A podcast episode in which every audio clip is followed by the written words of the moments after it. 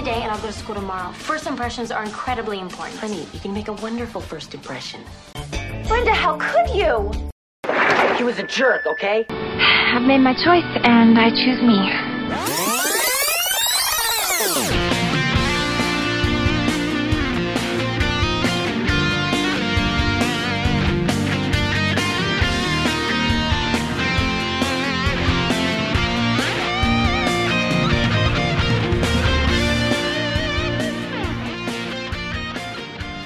What's up, Connection Podcast Network listeners? Welcome back to nine oh two one no so, a Beverly Hills nine oh two one oh podcast retrospective series. I am J T. Joining me, as always, here is my buddy Tim. Tim, how you doing? J T, I'm doing good, and we are moving along here on our nine oh two one oh journey, and we've got a first-time guest with us as well. Uh, guest I am yeah. talking to for the first time, and our listeners are going to be hearing for the first time. Mm-hmm. I had a brief interlude with him, I believe, on an old trivia contest game, but game show podcast. Uh, but otherwise, yes, he is uh, new to this exact world right here and talking now two and oh as we continue to move through season one, Tim. We're making a lot of progress, which is exciting. I mean, we're we're down to the it. final half dozen or so episodes in season one. So it's exciting to be this deep into the season. And I got some thoughts uh, tonight, not only in the episode, but the overall kind of status of the show that we'll get into, so we'll talk about that toward the end. But why don't we go ahead and get the ball rolling? Joining us tonight is, like we said, a first-time, but a long-time uh, listener and fan of all of our podcast networks. I know he's been around for a while, and that is our buddy Rob Kinler. Rob, how are you? I'm doing all right. How are you guys doing tonight? Good, good. Good to have you here. And like I said, I know, you, I know you've been around for a while, so I appreciate your loyalty and uh, fandom of all the podcasts we have to offer. Yeah, I've been uh, listening for at least ten years by now. Yeah.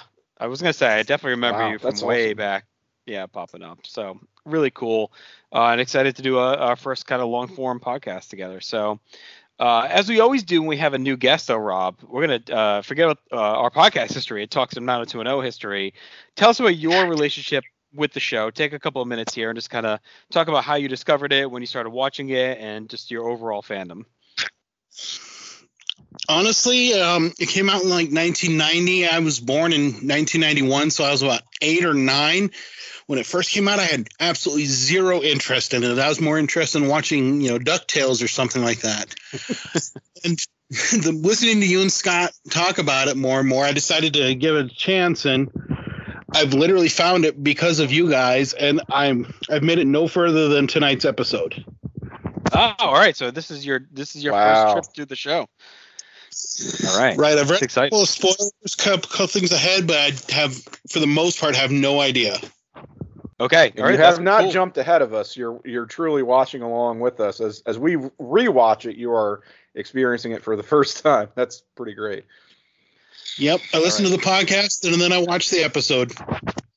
All right, that's awesome. An exciting uh, did, uh, first time for us, I think, Tim, here. That's um, well, maybe one or two others have kind of been along those ra- uh, lines as well. Like I think Logan and maybe Marcus, too, are kind of in the same boat. But this is this mm-hmm. is exciting stuff. So uh, it's cool that you really have no future perspective of it. So it'll be good to get dive in. All right, so let's get started then. Let's not waste any time. I, I think we'll have a lot to talk about. Yeah, so no, I'm just going to add, Rob, to our successful yeah. conversion rate. Once again, batting a thousand here, getting turning people out as fans of the show. I, and I know mm-hmm. that, um, Rob, you and I have, have uh, D M'd over just various characters in earlier episodes of this series, even though we, we haven't spoken in, spoken um, directly to each other until this podcast. But um, I don't think I realized or didn't register you had uh, not experienced the show prior to that. So that's uh, that's pretty cool to hear. In fact, I was a little bit behind, so I had to spend like last week just catching up with the episodes. Awesome. I have my own little marathon. Very good. Well, we're glad you did. I'm jealous. Uh, I'm jealous. So you get yes, right? Watching it for the first time. Uh, all right. Ep- uh, episode seventeen here in season one, Stand Up and Deliver. March seventh, nineteen ninety-one is the air date. And we open up at West Beverly High. We get our usual kind of tracking shots outside. Then Brandon and Andrea are talking and walking. And Andrea said she has a proposition for Brandon. And he kind of flirts back. He puts his arm around her and is like, well, where? And she kind of blushes. And Andrea says she wants Brandon to run for office, for president of their class, because the original candidate has backed out. Brandon pushes back. Uh, but she says she's done. I'm done with all the airheads in charge. And Tim, I'm guessing this is for the next year, right? Because in timeline, we're in March, so he's not going to take the mm-hmm. office now, right? So this is, in theory, I guess he's running for the, the following school year. Yeah, I guess so. Yeah, I, f- I figure we're fairly well along in the school year at this point, so wouldn't make sense for, for him to take office this same year. We should keep in mind that they are meant to be juniors, so I guess I guess he would be his senior class president. Um, so but that reboots, I, right? We go back a year. It will reboot, yes. Um, get right. Not to spoil but, for you, Rob, but yes, we're we're juniors here, but we'll have another junior year coming. We're going to be juniors so. again next year. Yes. um, but I guess it makes sense that Andre would have this sort of level of investment in what would be her upcoming senior year. She really wants to make sure somebody is um, somebody capable is representing her class. Um, so that's a very Andrea thing here, and this is also, mm-hmm. I think, a little bit of foreshadowing as to Brandon's future. Um, mm-hmm. Certainly within the universe of the show. So, um, again, don't want to spoil things for, for Rob, but, um, I don't know, interesting stuff that we're right from the jump here. It's like, oh, we're, we're getting into, uh, some defining character stuff. I feel like. Either of you guys ever run for, uh, office in school? No, I never no. had any interest in it. I was um, an editor for the yearbook, which in a weird way um, wielded some political power, even though it wasn't meant to. Um, but no, not I didn't hold any kind of official school government office. I think in like elementary school, I remember running for like treasurer or something stupid like that, but that was about it. Um Nothing ever beyond that, like a high school or college. Yeah, just didn't have the interest in putting the time in. Uh, but Brandon does because he accepts. He's going to go ahead and do it. Uh, we move elsewhere in the hallway. Dylan catches Brenda and says he's going to go to Mexico City. I got to see Dad, and I can't go with you to the big club this weekend. And Brenda's kind of pissed, and she kind of says, like, I'll come with you to Mexico. And Dylan surprisingly says no. Uh, he's like, you, you don't want to be with my dad in Mexico. We're not we're not doing that. Um, and she basically says, I'm bored here. I mean, I'm just kind of done with, with Beverly Hills already. I, I'm bored. And Dylan says, look, use my name and you'll get into this hot new club. Over, you know, no issue. So good. Go have fun this weekend. I'm going to see Dad. Uh, within minutes of Brandon accepting uh, Andrea's request, David is on, on the on the mic, and he announces that Brandon is running for president of, of the student of the class. So news has already broken. It's in real time. And Brenda kind of makes a joke that she's always the last one to know.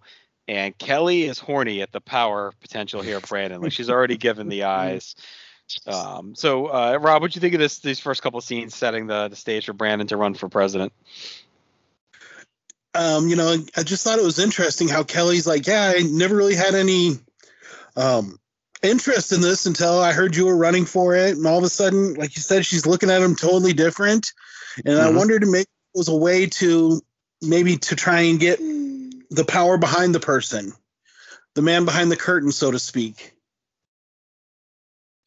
Yeah, she uh, pretty much outright admits that she's uh, quite attracted to the potential power grab here. And um, I don't know, there's there's certainly a lot of history between Kelly and Brandon when all is said and done. Mm-hmm. So I, I don't know that I'd put that that down as even more foreshadowing potentially, but yeah, again, I, I'm trying to dance around spoilers, spoilers which I don't look, I think at the very least, it's clear that but, these uh, are two people that, that have some level of physical attraction to each other. It's, uh, okay. I mean, and how would you not them? Like, it's clear, um, on display. So the chemistry's there. And look, Rob knows this thing goes nine years and everyone's going or ten years and everyone's going to bang everyone. Right. I mean, it's, it's, it's a soap opera. So it's going to yeah, happen. I know, like the basics of it.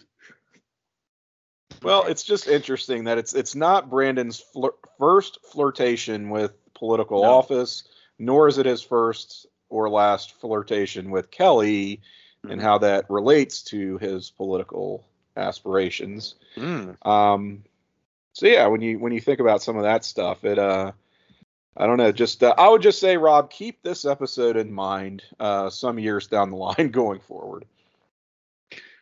You know, one thing I did notice, it has really nothing to do with the plot, but when um, Brenda first comes downstairs to let Donna and Kelly in. Like, mm-hmm. I swear her sweater matches her skin tone. I had to double check, see if she's just wearing a spotted shirt. Uh, nothing on at the Walsh house. Uh, so, yes, Donna and Kelly come in to congratulate, and they're kind of fawning over Brandon. This is the most we've seen Donna, like, animated as well in this episode. Um, mm-hmm. And Jim and Cindy are excited because they kind of hint that Brandon was planning to do this in Minnesota, but didn't because of the move.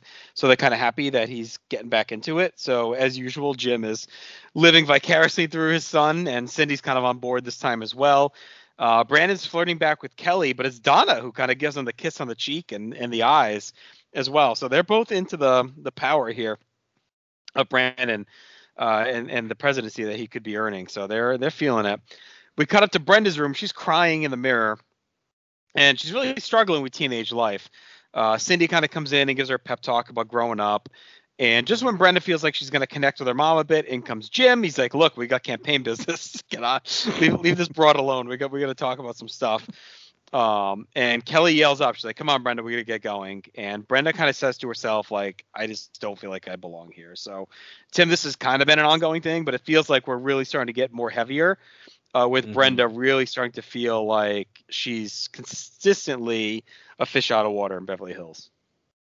It's weird because I feel like we we have this character in Brenda who lives this rather tormented interior life that mm-hmm. we don't necessarily see a whole lot of that backed up on screen, other than right. you maybe assume it's it's just your garden variety teen, teen angst, but um, it's a big component of her character where she just kind of gets in these, these moods, and um, you're like, what is this really motivated by? Is there, is there anything within the show that we've missed, or, you know, mm-hmm. something going on with her and Dylan? And in a way I, I kind of like that, that there's this um, just world beyond the show as it's presented to us. I, I just kind of like that as a, uh, like some world building that, that the series is doing, but I also would like to understand a little bit better where is this coming from with Brenda, because I didn't even realize she was crying at first. I thought she was just taking off her, her makeup when she was right. looking in the mirror, and it's like, oh, she seems to, she seems to be down in the dumps, and um, not really sure why. Um, but it's a very no, Brenda again. Moment. I think it goes back to what she said earlier. She's a little bit bored, maybe. Um, and we'll see it play out here. I think she's just not ever really been into, other than the status chasing, she's not into just the style of life here. Like she wants, seems to crave something a little bit more intellectual um, than kind of shopping and going to the beach and the stuff that the other girls are doing in this world. Because it's while like, there's this weird balance of maturity, right, between all of them, where Kelly and Donna, or especially Kelly's more mature, like physically, um, mm-hmm. Brenda's probably more mature mentally and emotionally. Right. So it's, it's this weird balance between the two that they got going on. So um, I think Brenda also is just sort of in a constant state of identity crisis where she thinks she wants certain things or wants to be a certain type of person that she really doesn't want to be, but she thinks that, I don't know, she has these sort of lofty or, or noble ideas about what it is to be like an intellectual or respected in some way. Mm-hmm. And we're going to see some of that play out in this episode. And it's like, it's okay if that's really not who you are. Like that's, that's fine. And you know, if, if you want to aspire to be a certain way, great, but it's like, she thinks she's this type of person that she isn't. And because, because of that, She she's just worthless somehow, and it's I don't know. She has a um, kind of just a a poor self image, I feel like. Yeah. What do you think, Rob? You know, almost kind of reminds me of that show, uh, Freaks and Geeks. Do you remember that one? Yes. Yep. I do. Or how yes. she w- was a mathlete, but then she decided she just didn't want to do that anymore. She wanted to find a different clique to hang out with, so she started mm. hanging out with the freaks. In this case, you know, she's hanging out with the all the rich and popular socialites, for lack of a better word, when all reality, she probably just doesn't quite fit in as well as she d- thought so. Mm-hmm. Yeah, and she's been ch- chasing to fit in, but I think deep down she knows it'll never be that way. Like, she'll never be a girl from Beverly Hills. It's just not who she is. All right, so we cut over to this uh, bar, which, well, they, they call it a club, but it's really like a coffee house. And Kelly says it's the hot new place. So I thought for sure when they walked in, Kelly would be the one like, ugh, what are we doing here? But Kelly's like, no, this is this is the, this is the spot everyone's into right now. Donna says it feels like they just walked into Beetlejuice. So timely there, I guess. And we find a woman named Sky sitting on a couch on stage telling a story. And says her middle name is Blue Yonder, and that kind of crack a joke. Says she's a G I brat. She talks about all the challenges of changing schools due to being in a military family. And you can tell Brenda is like entranced by this. Like she's like, okay, here's my people. Like this chick is funny. She's intellectual. And her too went through what I'm going through, struggling to fit in into a new school. And on the flip side, Kelly's kind of taking the jokes personally because Sky's kind of cracking jokes about life in Beverly Hills, et cetera, et cetera. And Kelly's kind of like, you know, this shit ain't true. So, but Brenda's digging it. Uh, we cut back to Brandon working on campaign stuff as Steve is talking about a girl named Sarah.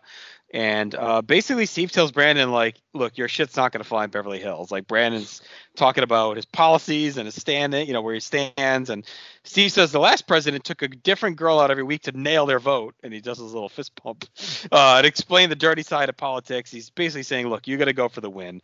You're not going to win with this nonsense, this boring shit. And, um, you know, Brandon's kind of like wavering a little bit. Is Steve's way the right way?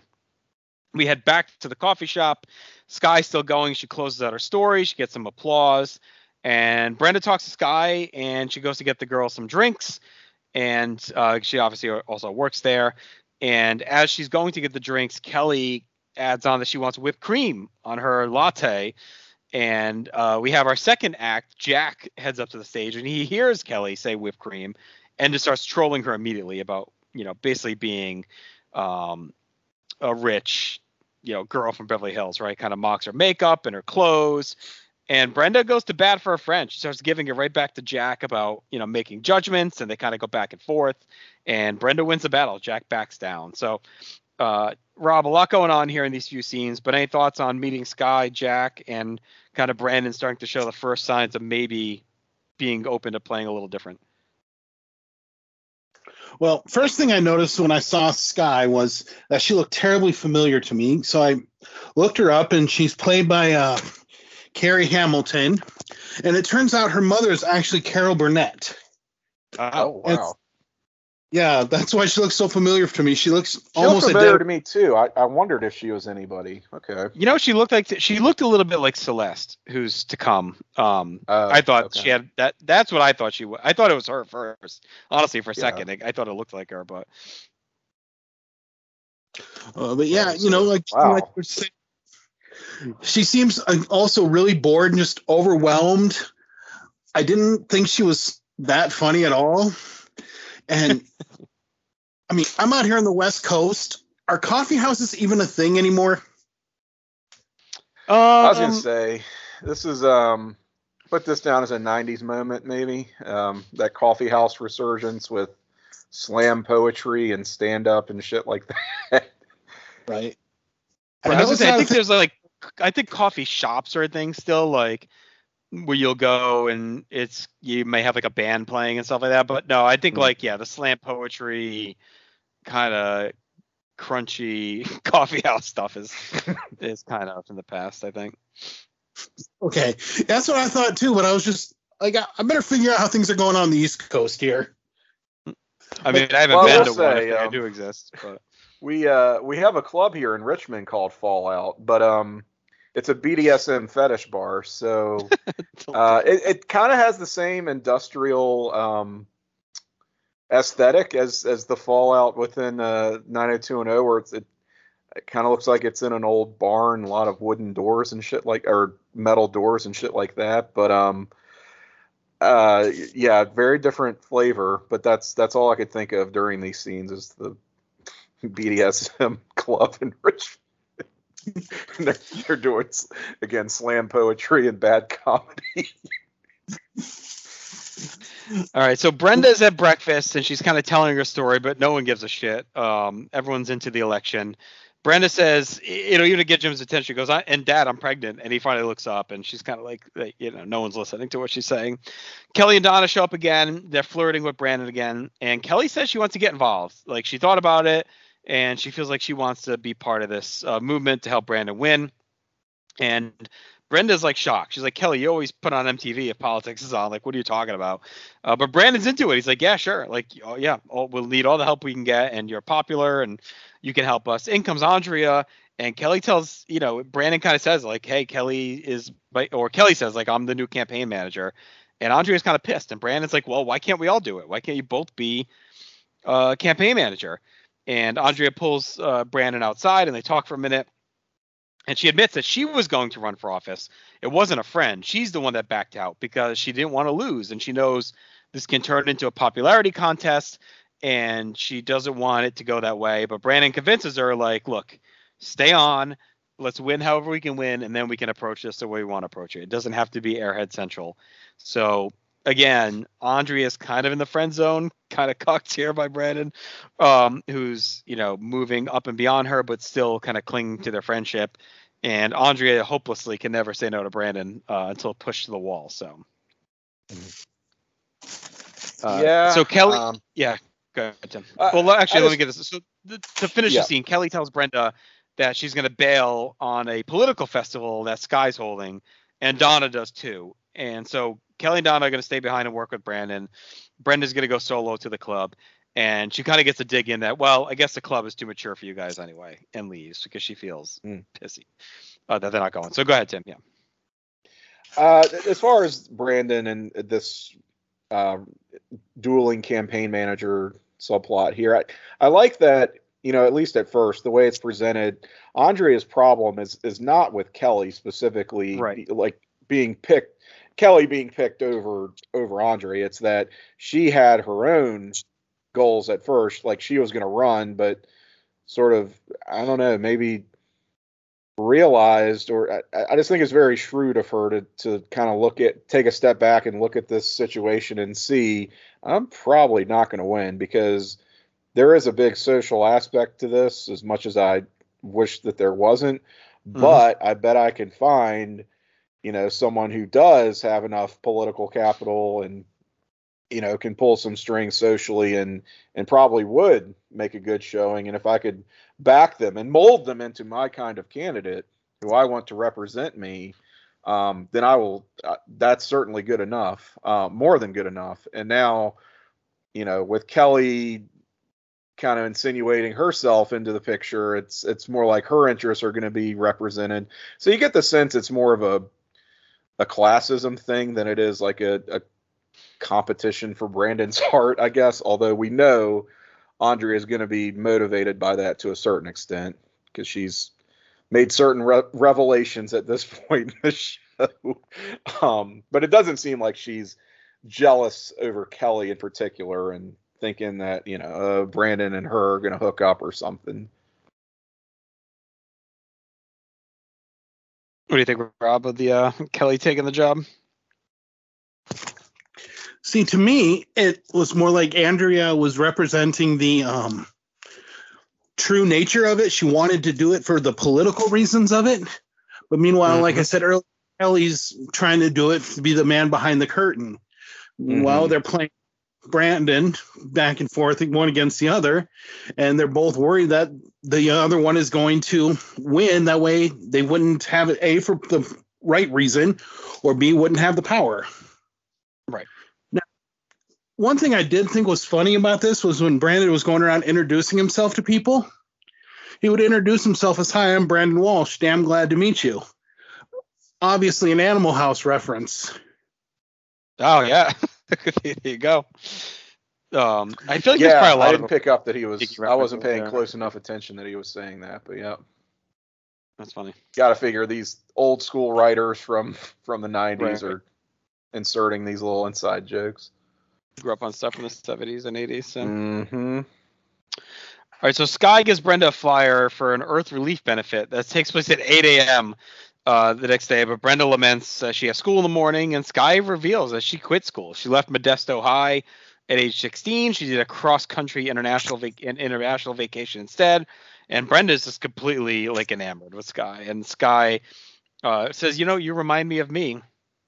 And she says, diplomas are important. Um, you know, so don't do what I did, basically. So she quickly cuts off any thoughts Brenda might be having. But Brenda says, I don't want to drop out. I want the best of both worlds. And we cut to her at the school uh, guidance counselor office asking for a high school equivalency test form. And when the counselor asks why, she says, well, I'm leaving school.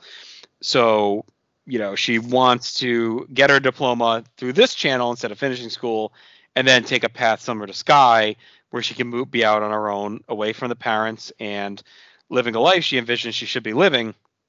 And Tim, I think that's something we didn't mention earlier. Like, part of her frustration has been the Walshes uh, and the way they parent her versus Brandon, and some of the frustration mm-hmm. there. Like, I think that's probably a big part of this too. The there is some clear favoritism for sure, and it's on display in this episode. Like, the mm-hmm. Walshes have a favorite kid, no doubt, and uh, yeah. it is not ambiguous whatsoever. Um, yeah, I guess it's nice that, that this episode doesn't go over the top and trying to force like a sibling rivalry angle. It's just, right. it seems like Brenda's very over it by now, um, and has been over it for some time.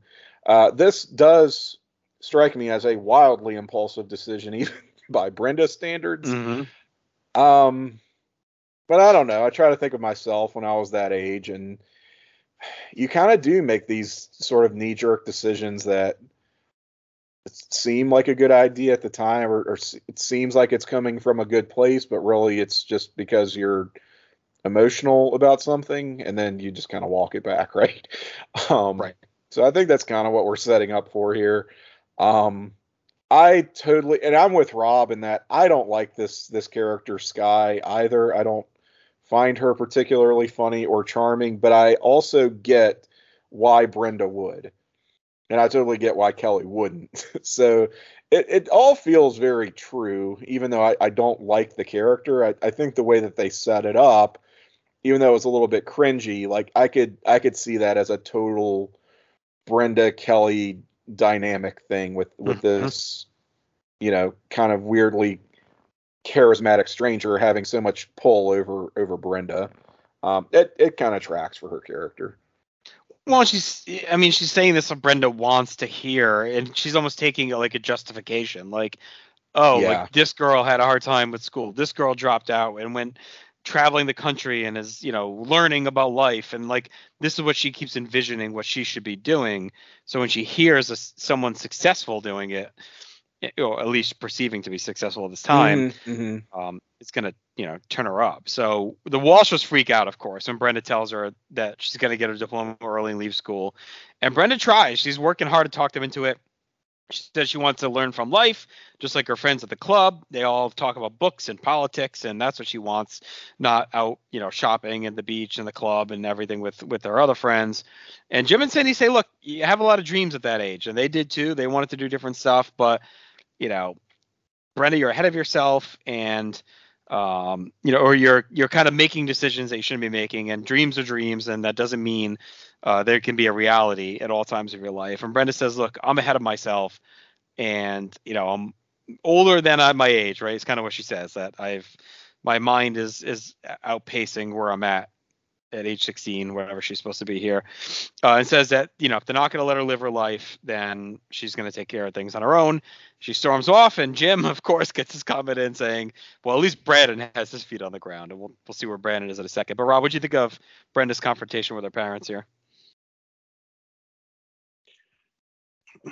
Again, you know, I remember being sixteen and having totally unrealistic goals, mm-hmm. and how quickly they change from moment to moment, day to day. And just because you see something that you may want now, and you see somebody having what you have now, it's always, grass is always greener on the other side, you know? You don't understand the problems that are bound to come up. You don't understand all the negatives that are bound to come up. You just see the positive that Skye has, everything Brenda, Brenda wants, and is able to succeed. And so Brenda is like, Brenda's like, well, I can do this too. She did. So this is what I'm going to try to do. Yeah. And, and I think if I'm the Walshes in this scenario, I, I maybe do one of those. Okay, let's see how serious she really is about this. Um, so tell you what, Brenda, finish your junior at this point year, finish your junior year out. And if you're so committed um, to doing it this way, then fine. Take your take your high school equivalency over the summer. Get you pass, you get your G E D. Then congratulations, you're done. You don't have to you don't have to go back. But at least finish your junior year out and, and make sure this is something you still feel as strongly about, you know, six months from now or whatever. But um, no, they're not going to do that. The Walshes just kind of um, are, are shocked by Brenda dropping this bombshell on them, which mm-hmm. understandably, this is, like I said, impulsive even by her standards. Right. They could have expected um, this coming at all. I mean, who the fuck no, woke up and it, thought this? There's been no warning whatsoever. Um, right. I, I do kind of respect the... the approach that she takes, though. She was like, I'm way ahead in life, and and that's a credit to you guys, basically, of you right. know, having a good upbringing. You got me here, so uh in a lot of ways, you know, if if if, if you want to blame someone, blame yourselves. Like, you know, she right. kind of she she kind of starts off on the on the right foot, and it gets more antagonistic as as it is wont to do. But um yeah, I, I feel like if if I'm the parent in this scenario, I'm like, all right, well, you're not just dropping out of school the second. Let's let's do it the right way if you're really serious about it. But right, um, I don't know how serious you really are about this. So we get a good cut. Jim says, you know, thankfully Brandon's feet are on the ground, and we cut to him doing like this presidential pose as Kelly's taking Polaroids of him, kind of presidential portrait style. Uh, Andrea's fawning over the work and then makes some jokes and says, look, we got to focus on the issues. Like, forget about the pictures. And Brandon starts telling her about his ideas, and she's into it. Like, he wants to use the leftover food from the cafeteria to feed the homeless, and she thinks it's great. But Kelly says, look, forget that shit. All these students are selfish as, as fuck. You need to meet that need. You need to tell them stuff they want to hear about themselves. And that's the, the main Uh, focus. Brenda comes in and announces that she wants to leave school, and Kelly, uh, which I thought this was a bit of a forced joke. She's like, yeah, I agree. We want to leave school for lunch. And Brenda's like, no, I'm leaving school uh, altogether. And Brandon kind of lays into her, like, what are you thinking? His usual aggressive assault. You're a moron. Like, what are you, what are you thinking? And uh, Kelly interrupts and pulls him back for more pictures, so we don't get too far. Uh, we head to school where some random comes up to Brenda at school and is like, are you, you know, are you Brandon's sister? And she goes, yes, yes, I'm Brandon's sister, but I feel like Ferris Bueller's sister. That's all everyone can talk about is Brandon. And I'm just kind of, a, again, the sideshow here of the Walsh family. Uh, you know, Kelly's kind of flirting over Brandon's smile and says, you got to go uh, shake some hands. You know, you got to make some friends out there on the campus. So, but all through this, she's clearly continuing to pump him up and kind of fawn over him. Kelly keeps working it. She comes over to David, who says uh, he's talking to Scott, and, you know, he's looking at Kelly and kind of says, look, you know, she needs me and she doesn't know it yet. Kind of talking up his game to Scott like he always does about Kelly. And she comes over and says, I need you. And David kind of gives Scott a look like, see, I fucking told you. And she wants David to make a sexy campaign video for Brandon. But David reveals he'll be hosting the debate for the uh, radio station and says there'll be a conflict of interest. He can't back that, and Kelly basically says, well, you can, and if you do, I'll go out on a date with you. And David says, what would Geraldo do? And Kelly basically says, you know what he'd do. So David uh accepts the date, and uh we'll do that. And as this is going on, Brenda's kind of sitting to the side judging Tim. So uh would you have caved as quickly as David did here? I, I likely would have, given the situation. Uh yeah, probably. Yeah, I love David like recognizing the the clear conflict of interest, but mm-hmm. just waving it off basically. I love that they at least paid lip service to it.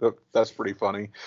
Right. Um, I am a little bit troubled just by, like, Kelly's, it, it has to be this, it, like, she has a very sort of mutually exclusive view of politics, I guess, where it's, she's trying to build Brandon up as this great populist candidate and just totally dismissive of any of Andrea's substantive ideas. And it's like, no, you, you really can have it both ways. Like, if you guys actually sat down and cooperated and had an exchange mm-hmm. of ideas, you'd have like a hell of a, a stump speech, really. Right. And um, it's just like she cannot see it as anything other than this massive popularity contest, which, mm-hmm. I mean, let's face it, in high school, that's really what it is. So she's not wrong, but she's she's sort of going about it in a in a much more antagonistic way than she needs to here.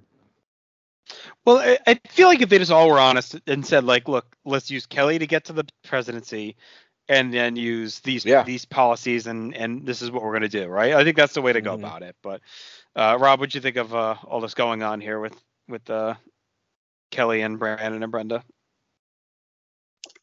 Well, first of all, I got to admit, if I was David and freshman and some junior girl comes up to me and says, well, if you do this, I'll go on a date with you. Yeah, I probably wouldn't be able to control myself either. yeah, yeah, he's giving it every day.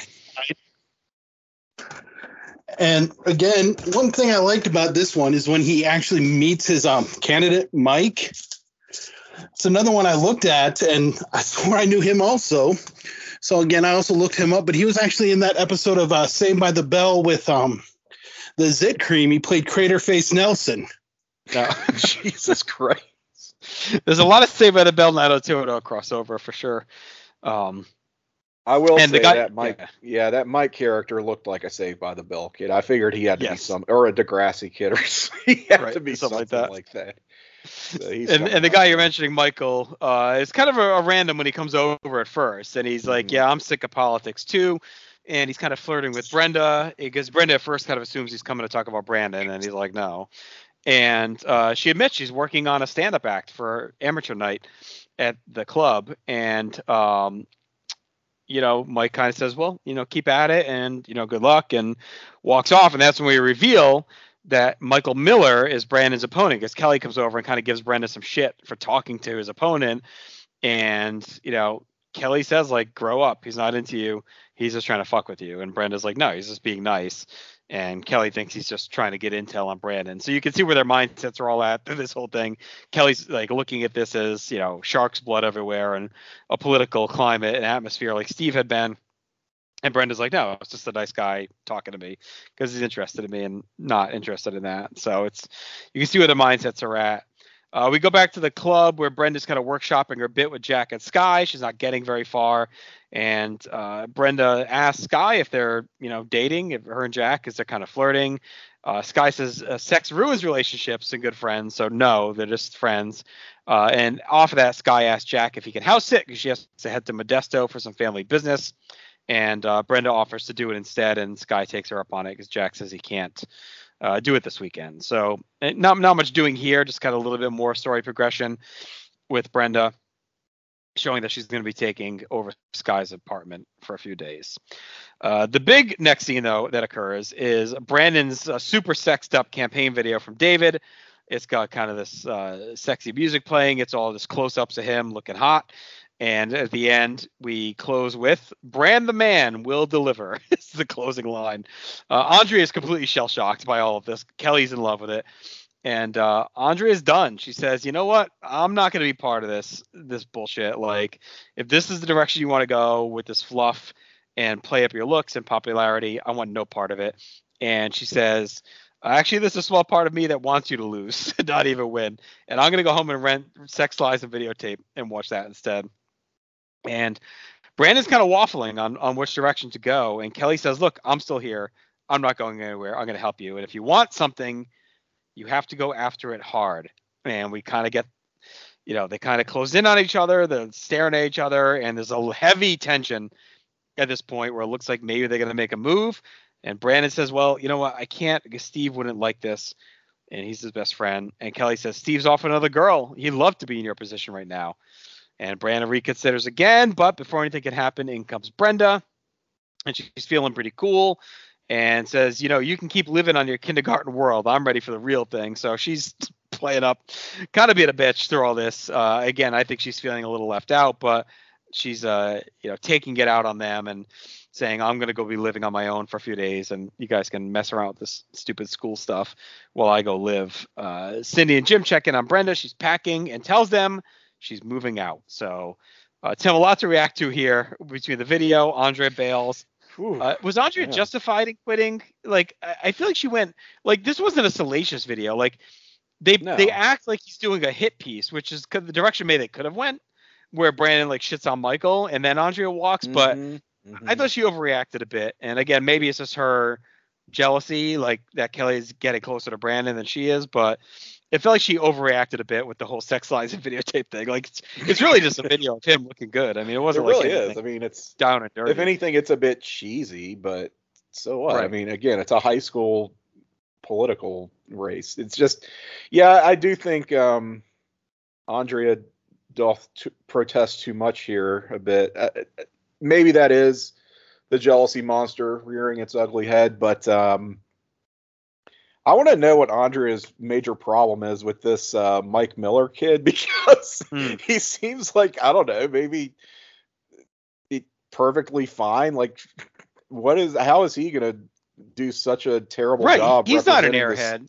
Yeah, yeah. I mean, he's like, clearly not an air. I, I could see if like it was maybe Steve running or somebody like that, um, just some asshole. But it was weird. You're right. Like, what is Andrea's problem with this poor kid? Yeah, you should be backing him.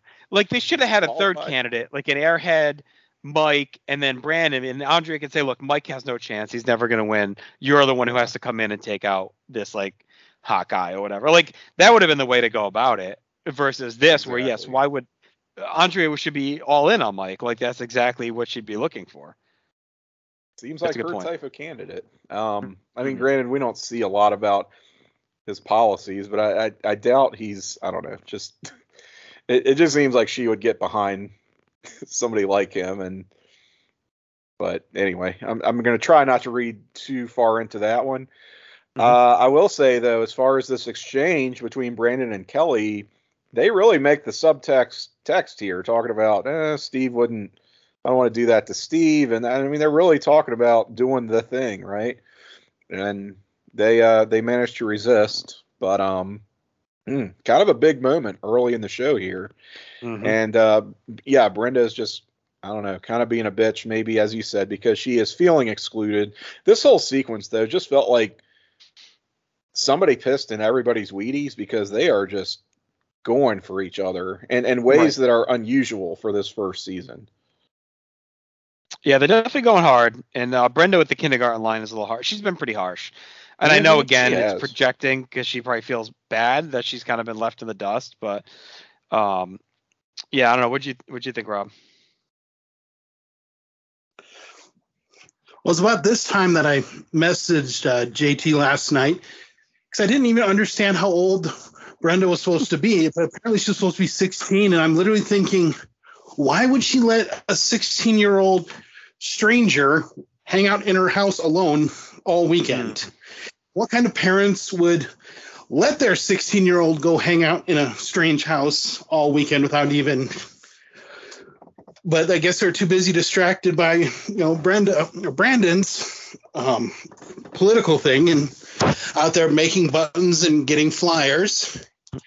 And I didn't understand the whole why everybody is getting snarky and snippy with each other.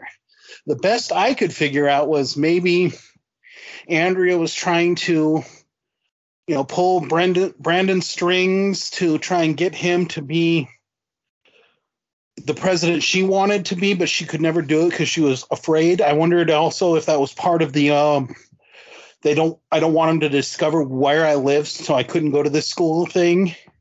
And then meanwhile, again, Kelly's also still trying to fight over his strings to get him to do what she wants, to implement leaving campus for lunch, when neither one of them seem to realize, well, at least Kelly doesn't seem to realize how little power he would hold. Yeah, and I think it's just like, I don't know if she even cares about like the power piece in that she could make decisions. I think it's more that she finds Brandon attractive and Power's attractive, and like now she's kind of gotten sucked into it, right? More than anything else. But as far as the Walsh is letting Brenda stay at the apartment too, it seems like they're trying to take a different approach with her in this episode. Whereas like kind of instead of, and Cindy even says it later, like the more you fight someone like Brenda, the more she's going to want to do it. So just let her hang herself, basically, right? Like, let her. There's little enough risk in yeah. her going to this apartment, probably, that it'll balance out with her failing most likely and coming home. Like, that's kind of their game plan now with her, is not trying to go against her, because that's never worked. It continues to uh, fail when they take that approach. I do think uh, so it's J- insane that Brenda is, is straight up telling her parents, again, at sixteen, I'm moving out. When really she is, I mean, which to Rob's point is still pretty extreme for a, a teenager who is, you know, in school during the school year, like house sitting for somebody mm-hmm. um, who's not exactly a neighbor. Like she, we right. get no impression. We're not given the impression she lives in the neighborhood. Like she's probably clear across town somewhere. And it's like in L A traffic. I mean, it's just, it's a lot. Right. And, and she, She doesn't even present it as, oh, it's not that big a deal, you guys. I'm just going to be house sitting while she's away. She's straight up telling them, I'm moving out. And it's like, right. How could they possibly go for that? You know, like, what what are you thinking? Like, you started out with a pretty tactful approach with this whole I'm dropping out of school thing, mm-hmm. but I'm still going to get my G E D. You know, I, I've really thought this out. And now she's just. She's kind of just being really impulsive and, and not thinking through how she's going to sell this. And it just goes to show how this is all coming from a very teenagery emotional place.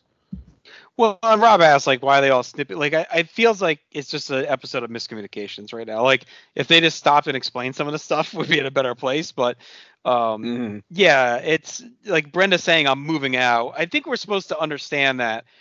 Between when she said that and like her leaving, they talked about it, what it actually is. You know what I mean? We just kind of don't okay. see it. It's a, it's a weird yeah. episode. I think it's, in some ways it's almost too ambitious of an episode. Like they're trying to do too many big things and yeah. they're not having enough time to like explain the details. I think throughout this, and it's led to some misses. Like we said, with why would Andrea be against Michael? Why is, you know, Sky okay with Brenda moving, living in her apartment when she's sixteen, like it's a risk. So there's definitely stuff going on that's not getting the time or or depth. Uh, yep. Jim brings the, the copies of the flyers to Brandon. He says he likes the extra room now that Brenda's gone, but he can't believe, you know, they let her go. And Cindy stands tall. She says, look, we had no choice. And Jim says it's only three days. They could drag her back if, if they get stuck. But the more you fight it, the more she's going to put up a stink. So that's that. Uh, Brenda shows up to Sky's apartment. She's talking about how uh, Brandon's a star and Sky... you know, says, okay, look, you know, I get it, but I got to get going. So she kind of gives Brenda the lay of the land. Here's the meds for the, the pet. Um, and then we cut, you know, Sky leaves and she warns Brenda about the keys as well. And then Brenda's living it up. We see a kind of a little eighties style montage where she's eating snacks. She's blasting music. She's trying on Sky's clothes and living life, loving life here, uh, living single in the apartment. So she's feeling herself a little bit. We go to school. Uh, all the kids are grooving on the Brand the Man video. And David says he wishes he could take credit. And Kelly says, look, you got credit with me. Uh, I guess they're kind of hiding the fact that David made this video. So there's not a conflict of interest. And Kelly says, like, he, she wants David to play dirty at the debate. And he's like, I can't. Like, I got to call it down the middle at the debate. I can't mess around. And so she gives him her number and says, well, we could talk about it. And you can see David, poor David, crumbling um, as he has Kelly's number and she's flirting up hard and his integrity is on the line as the debate host. Doesn't want to uh, get down and dirty if he doesn't have to. We see Brandon. He's glad handing uh, Brandon and Andrea, kind of shit talking the loss of Brandon's integrity through all this. Kelly walks over. Andrea calls her Svengali. Uh, and Brenda says, how could you wear this? Co-? And uh, asked Brenda how she could wear such a costume, which is just Sky's clothes, which, again, is like overly snippy, Rob, to your point, just kind of ripping on poor Sky's outfit here. And Kelly tells Brenda, like, clean it up. You're going to hurt the campaign. You you can't be looking like a clown uh, with so much on the line. And tonight at the Peach Pit, they're going to be debuting a brand new and improved video uh, to show off. And Brenda says, look, I got responsibilities to deal with. I can't deal with this stupid video. And her and Kelly are very icy here, Rob. I'll tell you one thing I remember about when I was in high school is you get a wave of like, I'm too mature for this. I'm too grown up to hang out with you people. If you guys don't, you know, grow up, I'm just going to go hang out with another crowd. To me, that's kind of the attitude Brenda is getting about, you know, hanging out with Sky and getting, mm-hmm. for lack of a better word, her own place, that she's just too mature and she doesn't want to hang out with the children anymore. Yeah, and I'll just say throughout this whole sequence, um, Kelly was very impressive to me. I, I think if anyone, she's the one with the career in politics right. Her future, because wow, she is setting up some dominoes here. Mm-hmm. um, it is she is going like way way too far with uh, just insulting Brenda's outfit and her appearance. It's like, who is she? Acts like she's wearing a Halloween costume, right? And it's just. It's it's way overboard. I mean, who is who is going to be looking at Brenda, Brandon's sister, and going, boy, that's his sister. What a liability. I mean, no one is going to be thinking that, right? It's just, and she's not even dressed that unusual for Brenda. So it's like, all right, let's maybe chill. Um, but I I, I kind of feel like that's the show's writers. Um, wanting this show to be something it's not at this point, and just sort of trying to push it as far as they can with, with just the, the antagonism and, and the conflict between the characters. And it's, you know, it's, it's pretty low stakes in this episode, given that it's, it's another just one and done from this first season, but they're wanting that, they're wanting that, that just simmer, that slow burn to be there between these characters. Um, when it really hasn't been up to this point, but they're just, I just think these writers are chomping at the bit to turn this into a full-blown soap opera, and we are right. not there yet. Yeah, they're ready to go, and we'll, we'll talk more about that as we move through. So Brenda gets back to Sky's apartment, and it's completely cleaned out, and my first thought was that she fucked up the keys and the apartment got robbed, because remember Sky talked about like, make sure the key is in the lock or whatever. Uh, but we realized there's a repo man there and they're taking away uh, all of the stuff. The repossessors are, t- are taking away everything. Brenda thinks they're robbers at first. And she's like, I didn't see anything. I'm going to leave. And they're like, well, we don't give a shit where you are. Like we're, we're doing our job. Um, Brenda's freaking out. She tries to call the club uh, looking for Sky's number, looking for Jack, but she has no luck. As that's going on, Jack shows up at the apartment, and he and Brenda kind of lament over what's going on. And he says, look, it's only things. They have what's important. And Jack pulls out a can of Franco-American spaghetti and says, we can eat this and uh, have some dinner. But the gas stove is off because the gas is out. And Jack says, well, we got food. We don't have to be slaves to the man. And we'll have work off our imagination and pretend it's a romantic dinner. So I guess Jack has put the moves on Brenda here, or I don't know if he's just playing around, but... I, again, I found this scene to be a little bit awkward, uh, what Jack's intentions are. Uh, but the main crux of this is that Sky's apartment's in some trouble because she can't pay the bills. Uh, we see Kelly and Donna and a whole slew of people show up at the apartment now uh, where Brenda is for the campaign party. And this, this seemed to be another off thing because they said it was going to be at the Peach Pit earlier. Um, but here they say Donna's parents bailed on letting them have the party there. So they had to come here.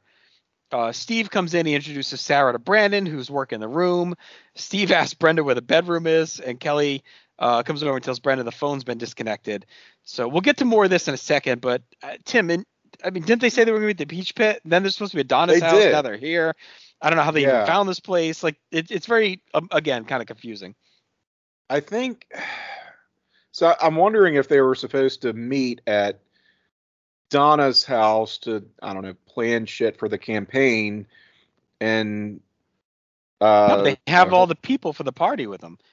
Yeah, yeah, they do, and that's the thing. Like, because they mentioned going to the Peach Party as like an after party, but they all, the whole Peach Pit gang shit. It's just weird how everybody just pops yeah. into this apartment that is not even truly Brenda's. Which this apartment is enormous, by the way. At first, right, I thought it was. um I thought it was like an early Melrose Place set that they would later repurpose, because the doors look kind of similar, but it's just way too spacious to be anything that they, um, that they would have done on that show. It, it, it's just, but it feels like a scene out of Melrose Place, the way everybody's just mm. kind of showing up out of the blue. And there's sort of this weird domestic drama, and we're not sure what's going on with Jack and Brenda.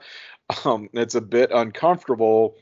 I will say the one the one bit that's that's effective here throughout this sequence is Brenda just getting that taste of what the reality is like, because she she's been so impressed by these people and just so enamored by this lifestyle that she thinks Skye and Jack live, and it, it's all really cool on the surface and from a distance, right? But when you're actually in the thick of it, living it every day, it uh it kind of sucks, and it's not very glamorous at all. And um I, I do kind of like that coming back to bite Brenda in the ass, just, you know, illustrating her naivete as mm-hmm. as the as the show should at this stage um, in the character's life. Again, sixteen year old, she shouldn't be this worldly. Like, this should blow up in her face. You know, again, we're still in just the first season here. What do you think of everyone showing up at the apartment, Rob? I didn't think much about it, honestly. I didn't understand that they just kind of went there. I figured, you know, it was just, I have this whole place to myself. Why don't you guys come on over, hang out, we'll have a party, much like teenagers do when mom and dad are gone. But one thing I did think was kind of odd was the fact it seemed like everything was getting shut off at the same time. Right. You know, I'm about your age. Yeah, that was kind of comical. It's like everything comes due the same day, you know. Hope you don't pay. Exactly. The yeah, again, this is this episode is kind of riddled with, um, I don't know what's called misstatements, but yeah, just kind of inconsistencies for sure. Through that, uh, so like you said, Rob, everything's off at the same time because Kelly says there's no food, the water's off, things are falling apart. Uh, in comes David with his video camera. He's chronicling the party, and Brenda's had it. She throws everyone out. She's pissed off in anger. But before they leave, Jack takes hold of the mic, and he and Brenda grill Brandon. Like, all right, Brandon, well, tell us, what do you stand for? What are your policies? Tell us what you, you know, care about. Why are you running for president? Kelly tells David immediately, stop the video, turn it off. Um, and David looks at Scott and says, wow, Kelly wants me really bad. Uh, the electricity then goes out. And Steve tells Brenda this is low rent city, and they're going to move the party to the Peach Pit, which I thought was supposed to be where it was in the beginning. Right. Yeah. Now they're headed to the Peach Pit. Um, Brenda, Brandon, and Kelly then have a big fight over Brandon being self-absorbed, and now he's stealing her friends. But Kelly said, look, you started this. You ditched us for Skye. You were so enamored with her, and all of a sudden we were losers and kids, and now I'm mature enough for you. Uh, but Brenda said, Kelly, you're just jealous. I found another friend. Uh, and she goes to leave and says, I don't even want to vote, which was my favorite line of the episode. So dramatic about it. I don't even want to vote anymore. Uh, and Jack says, well, it looks like the party's over, and he pieces out too. So I thought he'd at least hang out with Brenda after their fake romantic dinner. But he's like, sorry, Bren. Uh, good luck in the empty apartment here with nothing going on. So uh, I guess kind of an overdramatic scene in, in many ways. But um, for once, it seems like the A and B line storyline are kind of converging a little more than usual, where they're both kind of on even ground. Mm-hmm. And the one thing I don't mind about it is the feeling of Jack and Skye and Brenda kind of trying to focus around real political issues, and Brandon being a puppet um, president who doesn't really focus on the issue. So I, I thought like it was a kind of a cool dichotomy between the two storylines that have been going on, because they kind of crest here with Jack saying, well, you know, because we know that Jack and these guys like are super into politics and talking about this stuff, and they have a chance now to ask Brandon, and he's just lost. So I, I, I like that part of it. But again, it's inconsistent with the Peach Pit part and um, the over dramatic Brenda saying I don't.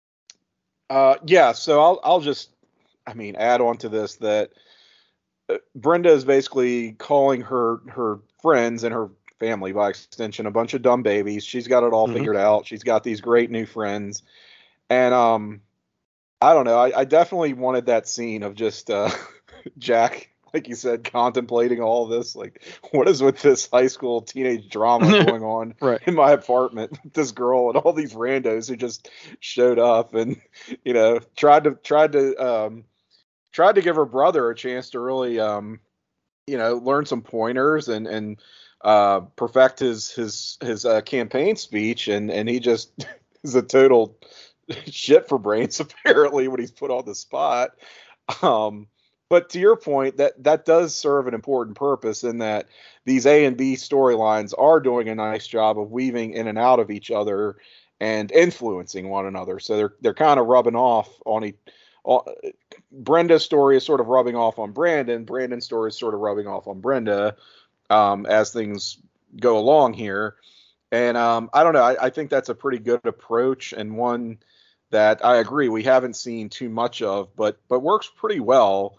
Um, sort sort of the the finer details, you can lay those aside, but um, just the structural approach, I, I definitely like better than just everybody siloed off in their own world, as we were seeing more in those earlier episodes. Um, Rob, did you what did you have any uh, takeaways here? Um, you know, comparison to earlier episodes of the series. Do you think we're headed in the right direction? I don't really have any comparisons yet. Um, it's like I'm still in the feeling out process where everybody's still trying to establish fully who the characters are and what they are doing. Yeah. But yeah, like you said, it was just, I liked the way that they kind of intermingled the stories and tied them up together. It's low rent it's city. Tough. It's probably tough not knowing what the show is going to become and where it's going to be like, a, you know, a year from now.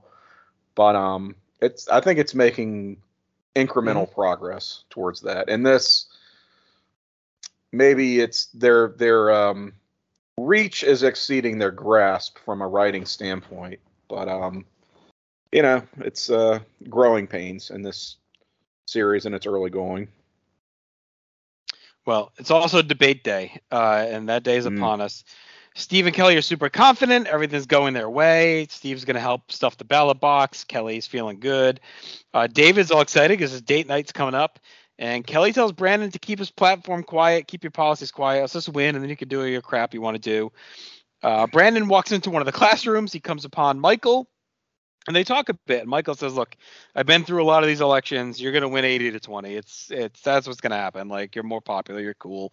That's just me. And he credits Brandon. He goes, look, you you put on the most slick campaign I've ever seen. Like, you did a great job. You crushed it. Congrats. And Brandon puts over Mike's qualifications and resume. He says, wow, you're really interested in this public policy, huh? And Michael says, yeah, like, this is kind of what I want to do. And, you know, uh, deep down, this is who Brandon is too, right? He's kind of a policy wonk and more into this piece of it than the popularity shit that he's been sucked into with Kelly.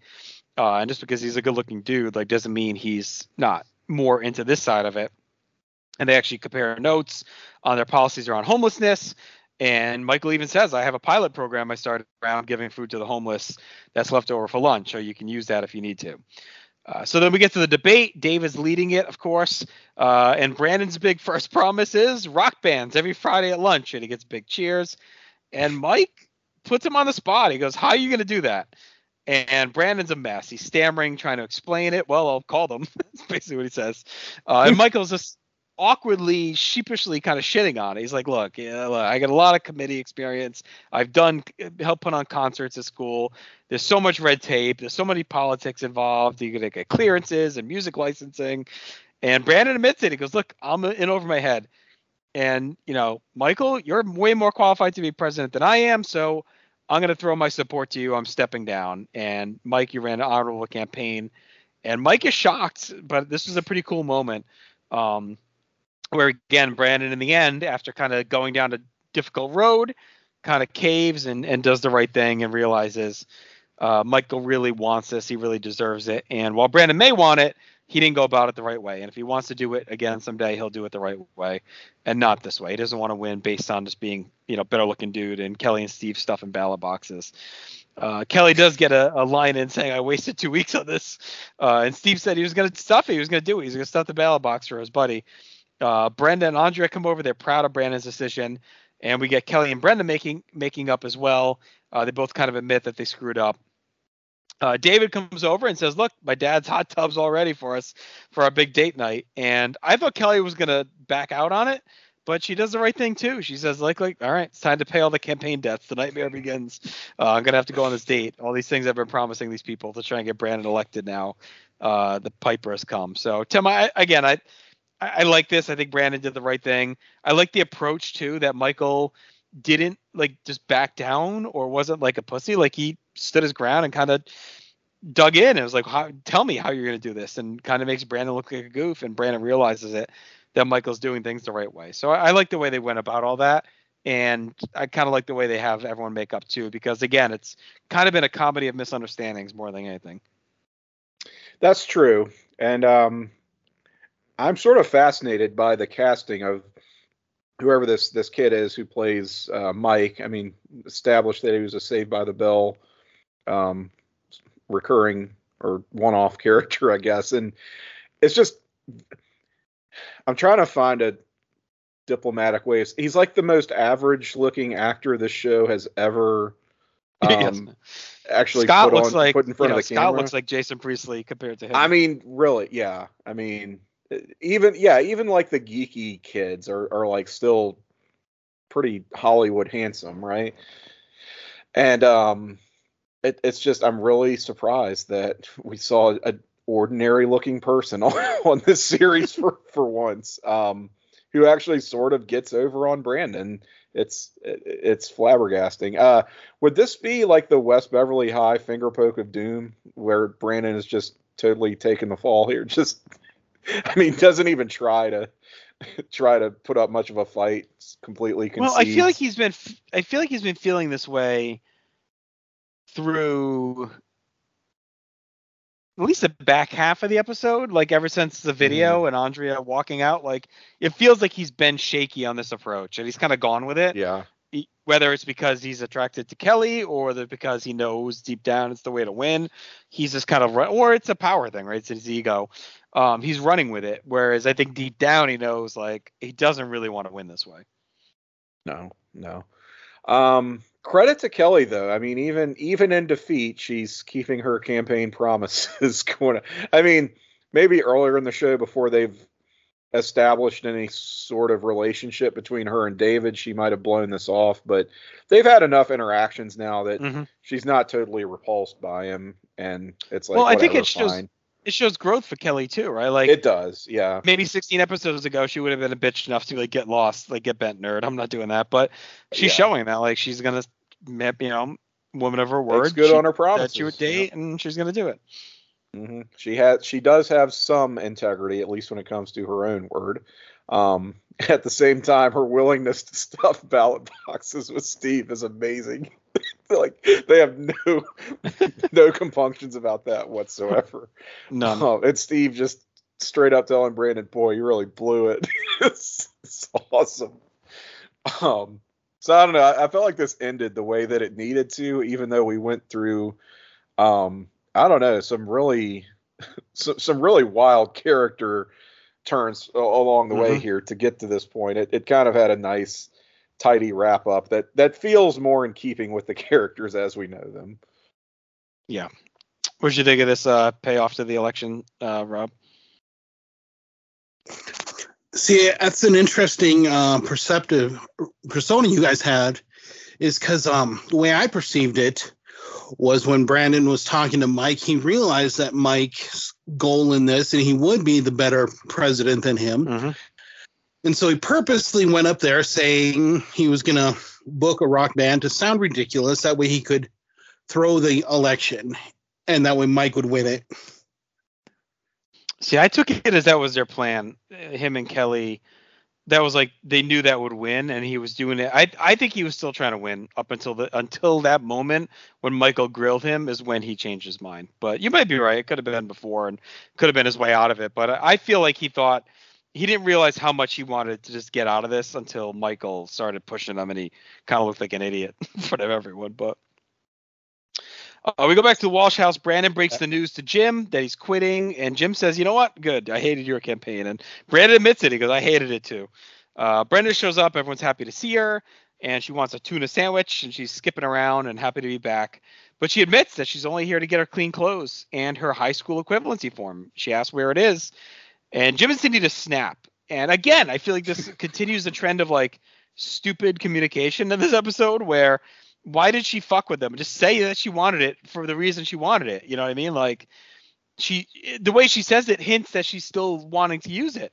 So of course Jim and Cindy are going to snap. And then she snaps back and is like, I only said I want to know where it is. She storms off. And, you know, Jim and Cindy start to get angry, but then say, you know what, we're going to continue to take care of her.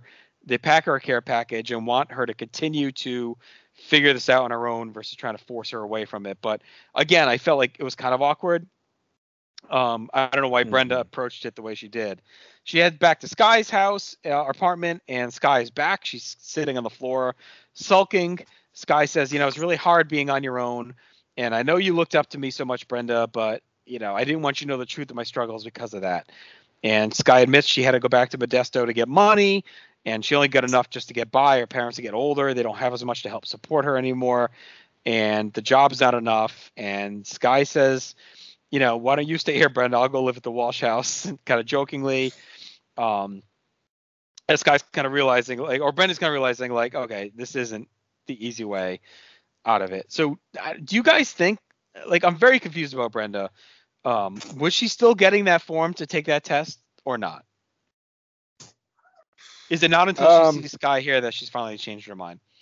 I think that's what the impression that we're supposed to be left with, but the show is also tr- maybe trying to leave it a little bit up in the air, uh, even though I'm pretty sure ultimately nothing comes to this. I mean, mild spoilers.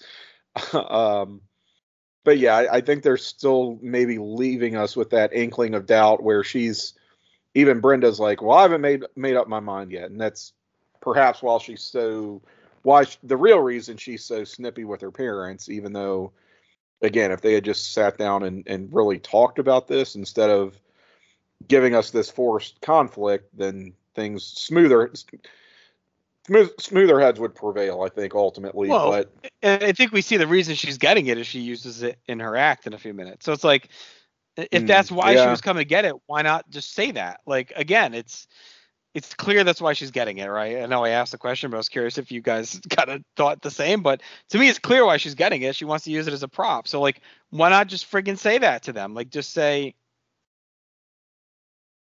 you know. Yeah, just say I, I guess. I just, I, I still don't know that she had fully committed to, I'm not going to, I'm not going to actually go through with this. I'm just going to use it for a bit. Like, I don't know. Um.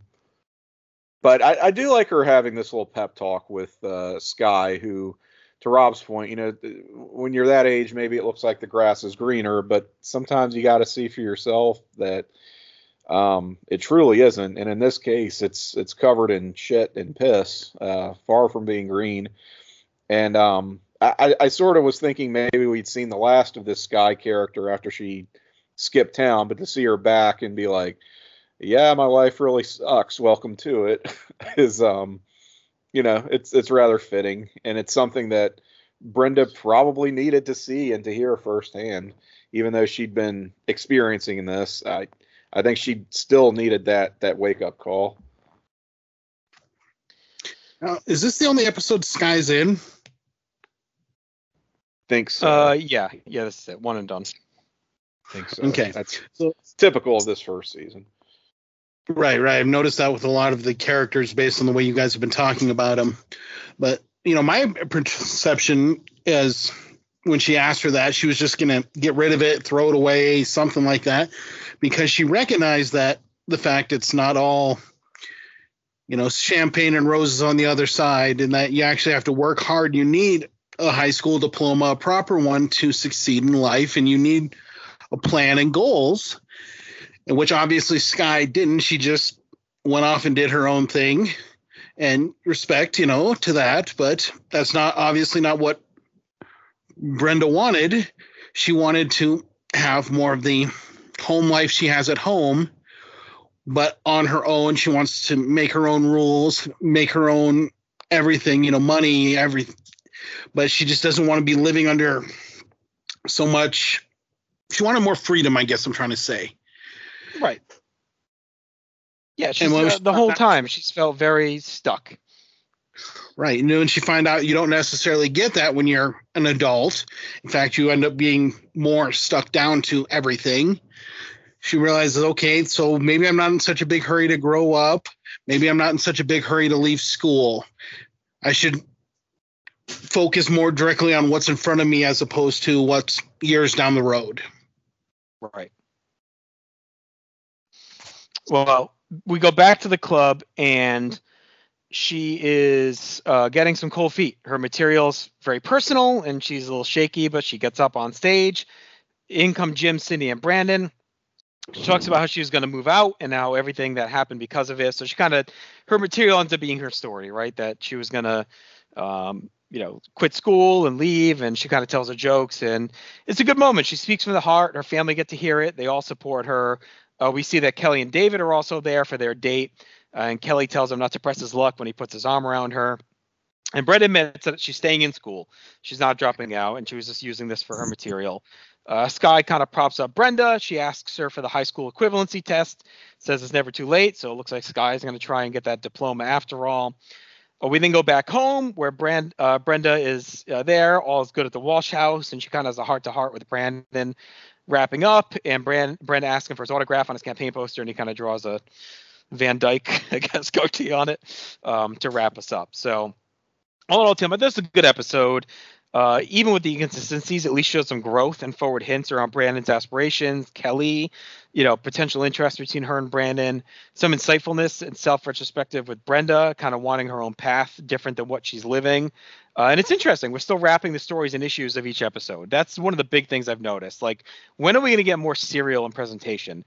Um, things mm-hmm. continue to still be wrapped up at the end of the hour. And yeah, we're getting character development and large arching stories, cross episodes, but not week to week stuff. Like, these continue to wrap up every episode. So uh, they did, you know, get a lot of material in here. It was a very jam packed episode. And I think that did lead to some of those misses we talked about earlier. Yeah, you can tell this is, this is the show wanting to be uh, more of the soap opera we're going to come to know it as. We're, especially the Brenda stuff where, you know, she she's feeling so lost in life, and one minute she's trying to drop out of school, and the next she's moving out of the Walsh. And that feels like a multi-episode arc, or it seems like it should be. And and it's just, you know, to, to have it um, neat and tidy wrapped up, just like the, the Brandon campaign plot is um is a bit messy, you know. And um, I would say I, I think this episode is more, to me, I, I find it more interesting than it is good, just because of, I don't know, what, how it fits within the overall context of the series. Just, I don't know, with the benefit of foresight, knowing what it's gonna become and how almost experimental this feels. Like, they're the the writers are wanting to break out, you can tell, but I don't know what kind of handcuffs they have as far as still being forced or, or made to do issue of the week type stuff. And yeah, we're both, I guess, much like the writers, waiting for this this series to take off and turn into uh, just the serialized primetime drama where, you know, plots are going to continue from one week, one episode to the next. And um, we're not there, but but boy, boy, are we getting close to it. We're we're really on the edge of it. Um, so yeah, it's it's a real mixed bag, but makes for an interesting watch, no doubt. You know, to me, when she was up there on stage, I kind of saw that coming earlier when she was heckling Jack. I was I thought that's what the episode was going to be about, was her getting up on stage and her growth there, mm-hmm. and trying to find something mm-hmm. new to do instead of just hanging out with Donna and Kelly all the time. And I was really kind of surprised at the, you know, strong left turn that that took. And it took so long for her to get up on the stage. And, you know, like you said, she's kind of sketchy up there and kind of like me on this podcast, not quite sure what to do, but with progress and practice will get better.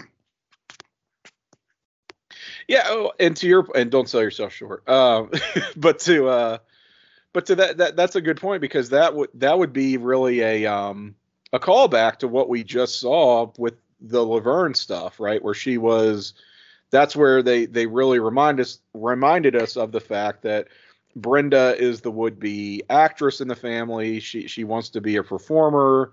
Um, and, and this would be consistent with that characterization that is still very fresh in our minds. And like I said, it, it takes us a long time to get there. It's more about her trying to assert her independence and, you know, find out who she is deep down and all this, this kind of existential stuff. And I mean, they, again, if they had just maybe not been so ambitious and, and trying to cram all that into one forty-seven minute episode and, and focused more on the, well, it, it does, is Brenda cut out for this kind of work? You know, is, does she have, um, you know, the skills and, and, and the, uh, the nerves really to get up on stage and do this on a consistent basis? They might've had something there, but it's weird that they hold off on that until the, the very end. And it's not even, it's not even the point of the episode. It's not even what it's really about with her.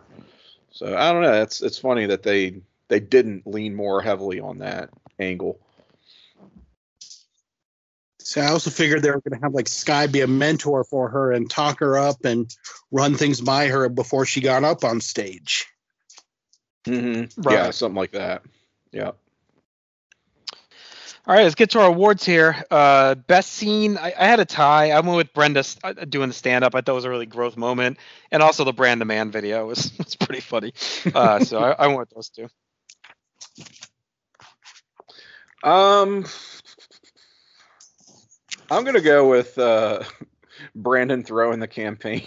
Just, I don't know. It's um, it was just unexpected to me that, that he would... Um, walk away so easily like that, but it but it's also like getting to the heart of his character and that he's, you know, supposed to be this man of integrity, and if he's doing something for the wrong reasons, then he then he's going to get then he's going to back out. He, he's not going to get um he doesn't have to like learn the lesson that other characters do. It's like he already he already knows it and just has to follow his heart or whatever. It just felt like a very Brandon moment. So I guess I'll go with that one, although I really do like the the ending with Brenda on stage too.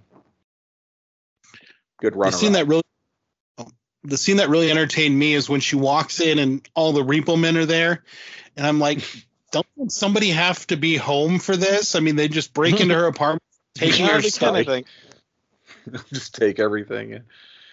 And then she just takes them at their word on it. It's like, oh, I'm the repo man. All right, go ahead.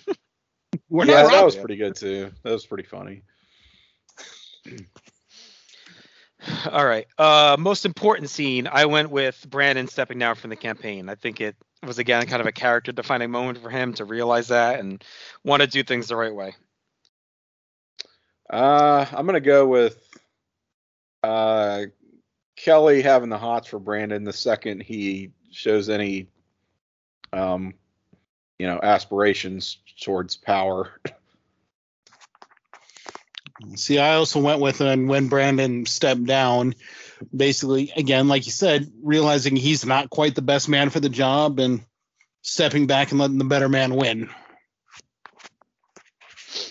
All right. Most nineties look, I went with the Brandon campaign video. I thought it was very, the, the production was very nineties.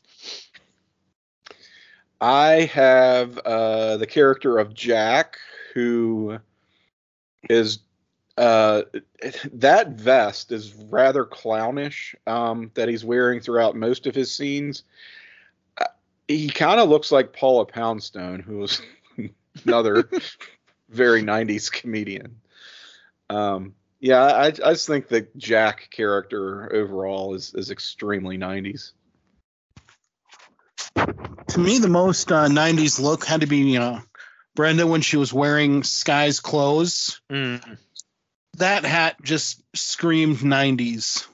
Mm. I also noticed that there was an extra in the background who's just walking around with a long ponytail and a blazer and a T-shirt for some unknown reason. Awesome. All right. Most nineties moment. Uh, we have Donna referencing Beetlejuice. I thought was one since I probably had just come out right around this time. Um, also, Ooh, the coffee yeah. house, like we talked about, and David referencing Geraldo, what he would do as a T V newsman. Uh, yeah, I just had the whole coffee house scene. I, I think of as being very nineties. Beetlejuice was eighty-eight, so. Yeah. Oh, God, was it really? Yeah. And me, I think one of the most nineties moments was Scott walking around the party with an actual like video camera that you have to put on your shoulder and look through the um, eyepiece. Mm. Yeah, no doubt. Right. Best lesson learned. Uh, don't rush growing up, Brenda. That's, that was, I think, the big lesson here. Yes, and also um, don't uh, sacrifice your integrity for political office if you have any. Yes, that's it. I would also agree. Communicate you know, don't be with your parents also. Yeah, don't be in a big rush to growing up, but also at the same time, you know, it's okay to be afraid, you know, but don't let it stop you. Right. Uh, all right, best hookup. Don't I went sublet with... your apartment to a sixteen-year-old also. That's it. Uh, for best hookup, I went Brandon and Kelly. Uh, I thought they were the most uh, charged in this episode. Mm. You know, they don't yeah. actually hook up. I felt like it, it felt like. They yeah. Did. Yeah, I hear you. I mean, well, it's, I mean, it's what? Between that and Kelly and David, right? So. Right, right. Or, or uh, Sky and Brenda, I guess. Yeah. See, I went Kelly, Donna, and Brenda. There you go. Oh, okay. Nice. All right. Best quote. I had a few. Uh, it's like a magnet power. That was Kelly to start things, and that really set the tone for the episode. Even good sex ruins a good friendship. That was Sky. When you're a kid, you just want to grow up, and when you're a grown up, you just want to be a kid. That was Cindy, which I thought was poignant. And I don't even want to vote, Brenda, with my favorite line of the episode. I mean, they had a few, and they the writers were feeling it. Um, I mean, right from our opening line with uh, Andrea to Brandon, I have a proposition for you, Brandon. Oh, my desk or yours? Um, very foul, but uh, you know, kind of like it. Uh, Brandon trying to impress Steve with with um, his speech that he's he's writing on his little computer. How does this sound? I'll listen to my student body. Steve just going, dude, that's not going to flush here. I think it's the usage of the word flush that, that put it yes. in. Yes. Uh, Brenda's uh, dad, I'm pregnant, while they are ignoring her in favor of Brandon's political career. Uh, just make sure he's paying attention. Um, are you Brandon's sister? Brenda replying, I feel like Ferris Bueller's sister was a good one. Mm-hmm. Um, especially if you're familiar with that film and the characters. So yeah, I, I I think I give it to that that opener between um Brandon and Andrea. Just um a little risque, but you know, funny at the same time. And I and I like that they have that comfortable flirtation between them now. And the one quote you guys didn't mention was I love it when uh, Kelly asks Brenda, how can you wear that outfit? And she just like, well, you for you put in one arm and then you put in the other. Such a bitch, yeah. All right. Uh, so final grade. I don't know. This, this is a very middle of the road episode for me. Like I, I thought it was fine. They got a lot in. We had some good character development. I enjoyed watching it, but there were a ton of inconsistencies that we nailed all throughout the episode. It felt like they're maybe a little too ambitious. This could have been one that actually carried over.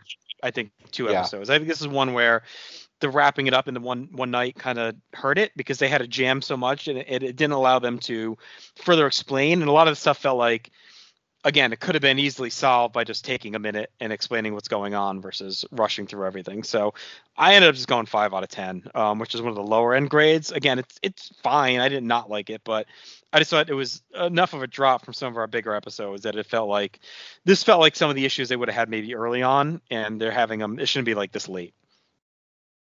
I'm also going to go five, just smack in the middle, uh, for the very same reasons. If anything, I would agree. This this had enough juice to at least do a two-parter, even if you literally do like a part one, part two, which th- the series is not going to do. But you know, early in the early in the run, maybe you're not sure like what the show is going to become. You you try that out, and this would be a, a good uh, sort of trial episode for that sort of thing. Just there's there's enough going on that they could they could have gotten away with it. Um, But as it stands, it's just it's there's too much crammed in. Um, it is too ambitious, but at the same time, I admire it for having any ambition. So, uh, yeah, I, I'm not going to totally dock it um, just for being it, it, as different as it is. Based solely on the previous episodes, because, again, I don't have the benefit of hindsight, but I yep. gave it a six. Again, it was just a basic episode. It didn't feel like anything earth-shattering. It didn't feel like anything big. Didn't feel like anything would carry on. All right, let's do our trackers before we get out of here. Uh, so new character debuts. We had Sky, we had Jack, we had Michael Miller and Sarah, Steve's girl, gets a shout out. Mm. Uh, relationships, I had Brenda and Sky, and then Brandon and Kelly. And uh, places and things, the Fallout Club, and then Sky's apartment were the kind of pretty much two new places. So uh, songs on this episode that we did not hear are Merry Go Round by The Replacements when Brenda talks to Sky about dropping out of high school, and Hippie Chick by Soho uh, when Brenda's in the apartment kind of doing the little eighties montage. Uh, so that's that. Uh, Tim, you want to tell us about North South Connection? Um, actually, I'm sorry. We're going to do our ranking first and then I'll tabulate. Yeah, let's uh, do our right. rankings. So Jackie, all as right. usual, in her, her customary bottom slot, uh, yep. since she hasn't been on. Nat also was not on this no, episode, Nat. so he's going to get the zero. Uh, anyone else not on? Dylan's in it for two seconds, so I kind of feel like... And Scott. You want to do Scott and Dylan? Yeah. yeah. Dare we pay, play Scott above Dylan? No, Just... no. Dylan at least... No, I can't. we can't. Actually did, because, okay. again, Scott felt more important to the episode than Dylan, who was in there for literally Dylan's, one scene. Dylan's more important just by his general presence. Just being there is is enough. Dylan for me. May in fact be motivating Brenda's shitty attitude throughout a lot of this. Mm-hmm. So I guess he has a presence even if he isn't on screen for the vast majority of it. Um. All right. All right. Then so, next, I would say has to be probably Donna or Steve. One of the two of them. Let's go Donna. Just well. Or Steve Cindy. Had the one good line that I liked. Um, yeah. To me, oh, Donna Steve. felt more than anything. Steve at least had some kind of interaction right. or presence. Mm-hmm. Was willing so to go campaign fraud. So would you have Cindy above Steve? You okay with that? I'm okay with that. All right. And then Are Jim. Okay so Jim that? and Cindy. Yeah. Do you think Jim yeah. and Cindy back to back?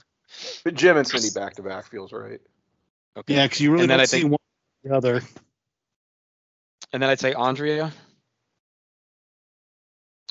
Um, because we got to have Kelly, Brandon, and Brenda at the top. Is that everyone? Andrea and David. Oh, David, I'm missing. Would you have Andrea ahead of David? Um, I like David better. I thought he was pretty funny. I did too. I did, and I like his date with Kelly. Yeah. Okay, so he's above Andrea. Yeah. And then... Real quick, if I'm wrong, but doesn't David and Kelly end up getting together? Uh, no, they end oh, up brother and sister. Spoiling. Yeah. Not like the later season they're not together. No, they're not, but you'll see. Yeah. You'll see why. Okay. Um, all right, so top three. How do you rank them, Tim? Kelly, Brandon, Brenda. Oh, God. Um, I think I I kind of I kind of liked Kelly the most in this episode, which even though she's not the most virtuous character, she's sort of the one who um, held my interest the most, even, and it's not a Kelly episode, right? It's it's just she's right. a strong presence. So I don't know if I want to give her the top spot, but I sort of feel like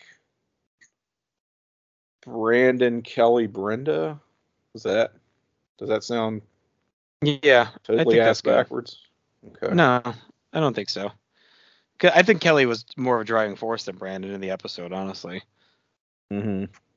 And then I think Brenda's I mean, yeah, he's he's just sort of a political pawn, really, and he right. does regain his agency at the very end, but it's the very end, so. Yeah, I could that. yeah. You good I mean, with that? Brenda just yeah. had more going on than Brandon in this episode. Right, it, it, you wouldn't think so, but she she really did. Almost All right, Tim. To the point wanna... that Brandon should just be a C character as opposed to Brenda's A character. Right. Mm-hmm. Yeah. All right. I feel good about it. All right. Uh, Tim, what's going on at North South Connection? Okay, so you are hearing this podcast on the North-South Connection, so I would like, if you are not subscribed now, to subscribe so that you can find this podcast in your preferred podcatcher app when it is released on a regular basis. But you'll find a bevy of other great content here on North-South Connection. A lot of um, wrestling-related podcasts from po- folks who take a more uh, analytical approach, uh, some really unique viewpoints, not the same kind of same old, same old that you might be used to if you listen to any wrestling podcasts. I, I like I like just the slate of original content going on here on, on NoSo. So you get things like, oh, now entering the Rumble, where you, you J T, and Aaron George look back on Royal Rumbles and analyze the performance of individual wrestlers throughout those Rumbles. Kind of crazy, but uh, that's what you guys do. Uh, we also have W W E War, which uh, is wrestling above replacement. J T, you, and Marcus breaking down uh, various pay-per-views with unique uh, ratings uh, and categories, kind of similar to what we're doing here on nine oh two one no so with our character rankings. Um, some sports content as well, This Week in the N F L. Um, Behind the Connection, which uh, mm-hmm. J T, you and I just got together for. It's uh, you interviewing folks about uh, their interests, their their wrestling fandom, and other interests, and just who they are as a person, how they got into podcasting, and uh, you know, hooked up with this great North-South Connection. So all of that and a lot more content, pretty much every day, coming out here on North-South. Um, it is part of the quad of pods here, associated with Place to Be Nation. So you'll want to check out as well the original Place to Be Nation Wrestling, the gold standard. Uh, the sister uh, network called Place the Place to Be Nation uh, Pop Experience. Uh, more pop culture stuff going on over there. Comics related, uh, T V shows from Disney Plus and H B O Max. We just wrapped up coverage of Peacemaker and The Book of Boba Fett. Um, gonna have some. Uh, some film coverage as well coming very soon. So stay stay tuned to, again, Place to Be Nation Pop Experience.